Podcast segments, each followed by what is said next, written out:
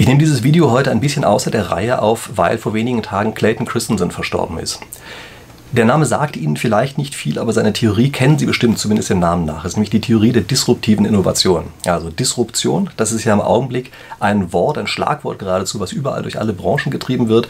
Und so wichtig und so verbreitet dieser Begriff im Augenblick ist, er geht erstaunlicherweise zurück auf eine einzelne Person, nämlich auf Clayton Christensen, der jetzt also in diesen Tagen verstorben ist. Was hat es mit dieser Theorie der disruptiven Innovation eigentlich auf sich? Nur die Besonderheit ist, dass der Christensen als erster erkannt hat, dass sie in bestimmten Situationen alteingesessene und erfolgreiche Unternehmen verdrängt werden von anderen, und zwar nicht etwa, weil sie dumm und langweilig und phlegmatisch sind, nicht mitkriegen, was sich Neues tut, sondern sie werden verdrängt, weil sie alles richtig machen. So, das klingt total komisch, weiß ich, aber das ist eben Kern der Theorie und ich sage Ihnen jetzt in diesem Video, wie das genau dazu kommt. Es wird übrigens auch manchmal als Judo-Strategie bezeichnet. Ja? Mit diesen disruptiven Innovationen können Sie wie beim Judo die, ähm, also durch Hebelwirkung sozusagen, äh, die Energie des anderen, die Kraft des anderen gegen ihn selbst verwenden. Diese Theorie ist so clever, dass er für meine Begriffe ein echter Kandidat für den Wirtschaftsnobelpreis gewesen ist. Für den Fall, dass Sie sich für dieses Buch von ihm interessieren, in dem er diese Theorie erstmalig so richtig beschrieben hat, also es gibt auch einen Artikel vorher, aber das Buch ist, glaube ich, das, wo er es am ausführlichsten gemacht hat. Äh, das heißt The Innovators Dilemma. Ich habe das unter dem Video auch einfach mal verlinkt. Es lohnt sich, sich anzusehen, wenn Sie sich für solche Sachen interessieren. Gucken wir uns jetzt mal seine Theorie ein bisschen genauer an. Also was passiert dort eigentlich? Nun, er unterscheidet zwischen zwei Arten von Innovationen. Also Christensen sagt, es gibt Sustaining Technologies, stützende Technologien, und es gibt Disruptive Technologies, zerstörende Technologien.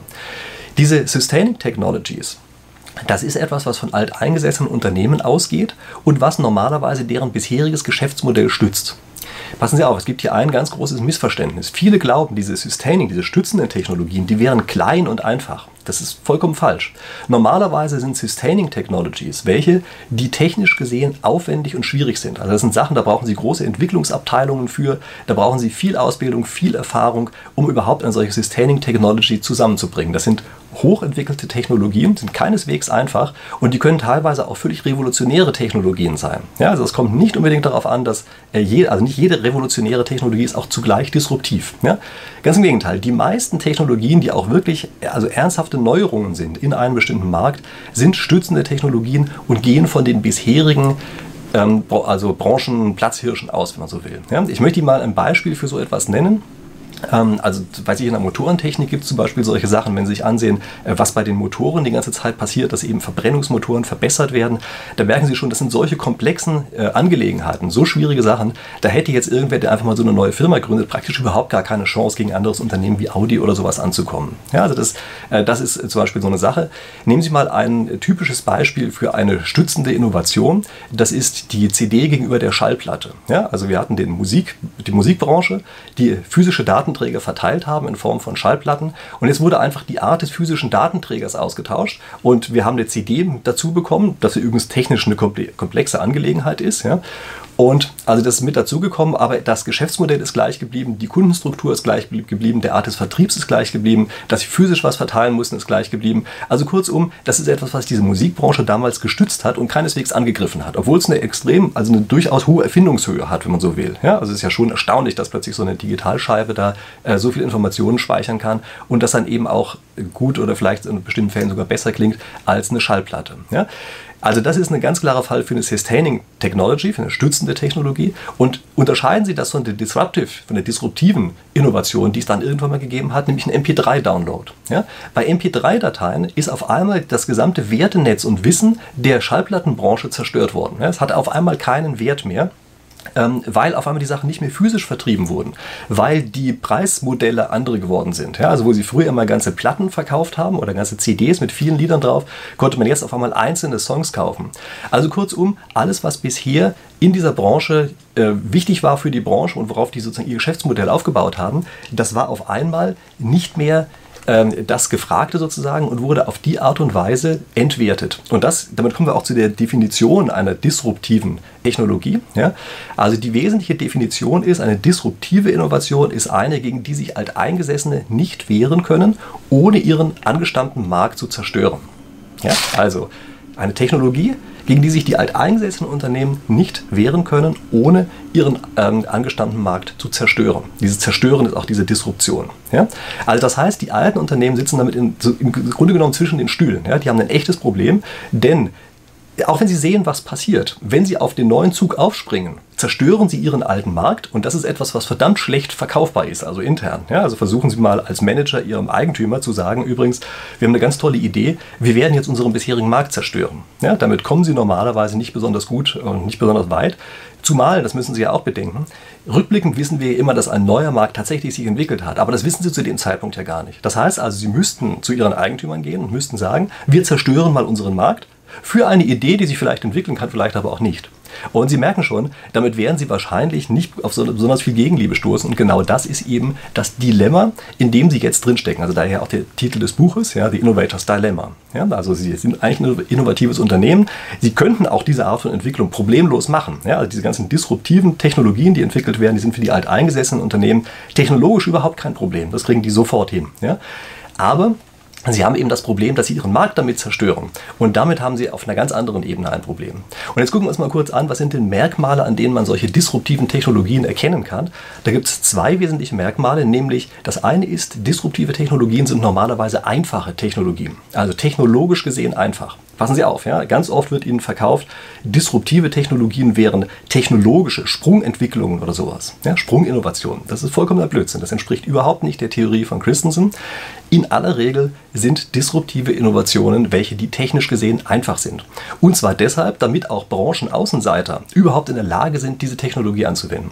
Und technologisch ist das für die Alteingesessenen überhaupt gar kein Problem. Ja, das ist eine ganz leichte Sache, die können die alteingesessenen Unternehmen, können das immer sofort liefern. Und Christensen hat da tolle Beispiele für auch in seinem Buch, also wo er beispielsweise sagt, dass nur die Festplattengröße äh, plötzlich einen Markt disruptiert hat. Ja, und das ist natürlich für ein alteingesessenes Unternehmen gar kein Problem gewesen, auch Festplatten einer anderen Größe zu bauen. Also ist was anderes passiert.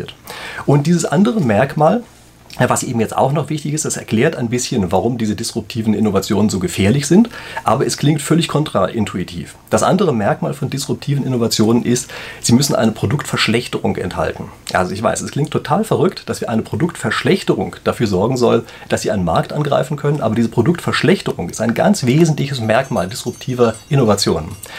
Denn die Produktverschlechterung führt dazu, dass das vorhandene Unternehmen nicht einfach darauf reagieren kann. Also stellen Sie sich vor, Sie haben ein Unternehmen, also zum Beispiel eine Bank, und Sie haben einen ganz sicheren Zahlungsverkehr. Und jetzt kommt auf einmal irgendeiner an und sagt, wir haben eine ganz tolle Innovation, wir haben einen unsicheren Zahlungsverkehr. Jetzt können Sie als Bank nicht einfach sagen, ja, das ist ja eine tolle Idee, das machen wir jetzt auch. Jetzt machen wir auch einen unsicheren Zahlungsverkehr, äh, weil, also das würde Ihrem gesamten Geschäftsmodell widersprechen, würde Ihre alten Kunden verärgern und so weiter. Und die Neuen können das aber machen, weil sie eine andere Geschichte erzählen. Sie sagen, wir haben jetzt einen unsicheren Zahlungsverkehr, aber der gilt zum Beispiel nur für kleine Zahlungen. Ja? Und auf die Art und Weise passiert es eben, dass sehenden Auges jemand in den eigenen Markt eindringen kann von dem Platzhirsch und der Platzhirsch davor steht und sagt, ja, ich sehe das, dass sie das machen, ich sehe auch, dass das Zukunftspotenzial hat, aber ich kann es nicht nachmachen ohne meinen bisherigen Markt zu zerstören. Und für den Eindringen ist das Zerstören des alten Marktes ja gar kein Problem, der verliert damit ja nichts. Ja?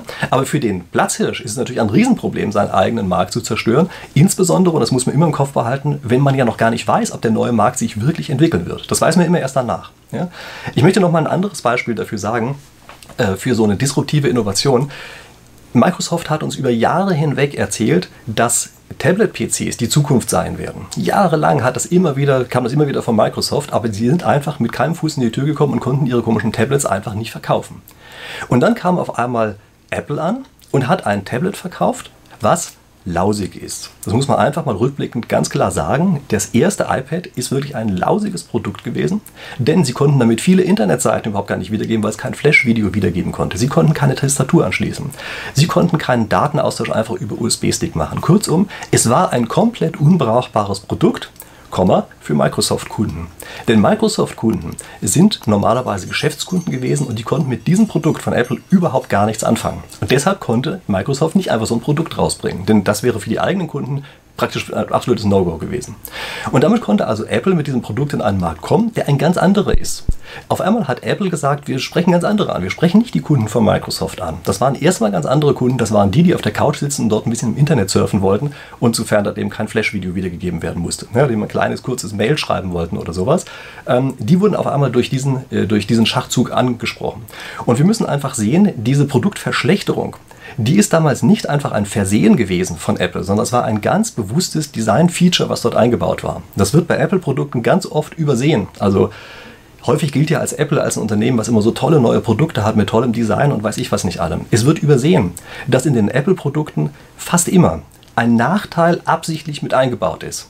Gehen Sie einfach die ganzen Apple-Produkte durch und Sie werden feststellen, an vielen Stellen werden Sie einfach gezwungen, Sachen zu machen, die Sie so eigentlich nicht wollten. Und das ist eigentlich immer wieder äh, die, gleiche Absicht, die dahinter steht, nämlich einen Markt zu disruptieren. Also Apple war sozusagen der Meister, ähm, also Steve Jobs besonders namentlich, der war ein Meister der Disruption und hat auf die Art und Weise eben Produkte geschaffen, die durch diese Nachteile, die gezielt eingebauten Nachteile, mit der Judo-Strategie die anderen ausgehebelt hat. Also das ist äh, schon eine geniale Leistung, das muss man sehen. Und das ist die Anwendung der Theorie von Clayton Christensen, eben der disruptiven Innovation. Denn es ist genau das Merkmal, von dem er gesagt hat, das ist ein wichtiges, eine wichtige Eigenschaft von disruptiven Innovationen. Und wenn Sie sich jetzt fragen, warum können denn eigentlich alteingesessene Unternehmen so schlecht darauf reagieren, dann möchte ich Ihnen nochmal das Beispiel von BlackBerry sagen. Also Sie erinnern sich vielleicht daran, BlackBerry das war ja sozusagen der, wenn man so ein bisschen will, der Vorläufer vom iPhone, ja, war damals sehr stark verbreitet, auch in der in der Business-Umgebung. Und dann wurde plötzlich irgendwann das iPhone rausgebracht und die haben natürlich gesehen, da kommt was Neues, dann müssen wir uns mal angucken, was man da so machen müsste, ja, wir darauf reagieren müssen. Und jetzt müssen sich mal die Verkaufszahlen von BlackBerry ein Jahr nach der ähm, also nachdem das iPhone rausgekommen ist, angucken. Was ist mit den Verkaufszahlen eigentlich passiert? Sind die eigentlich eingebrochen? Und die Antwort lautet, nein, die sind nicht eingebrochen, die sind gestiegen. Das heißt also, Sie kriegen dort als Management das Feedback, ey, was wir machen, scheint ja nicht ganz falsch zu sein.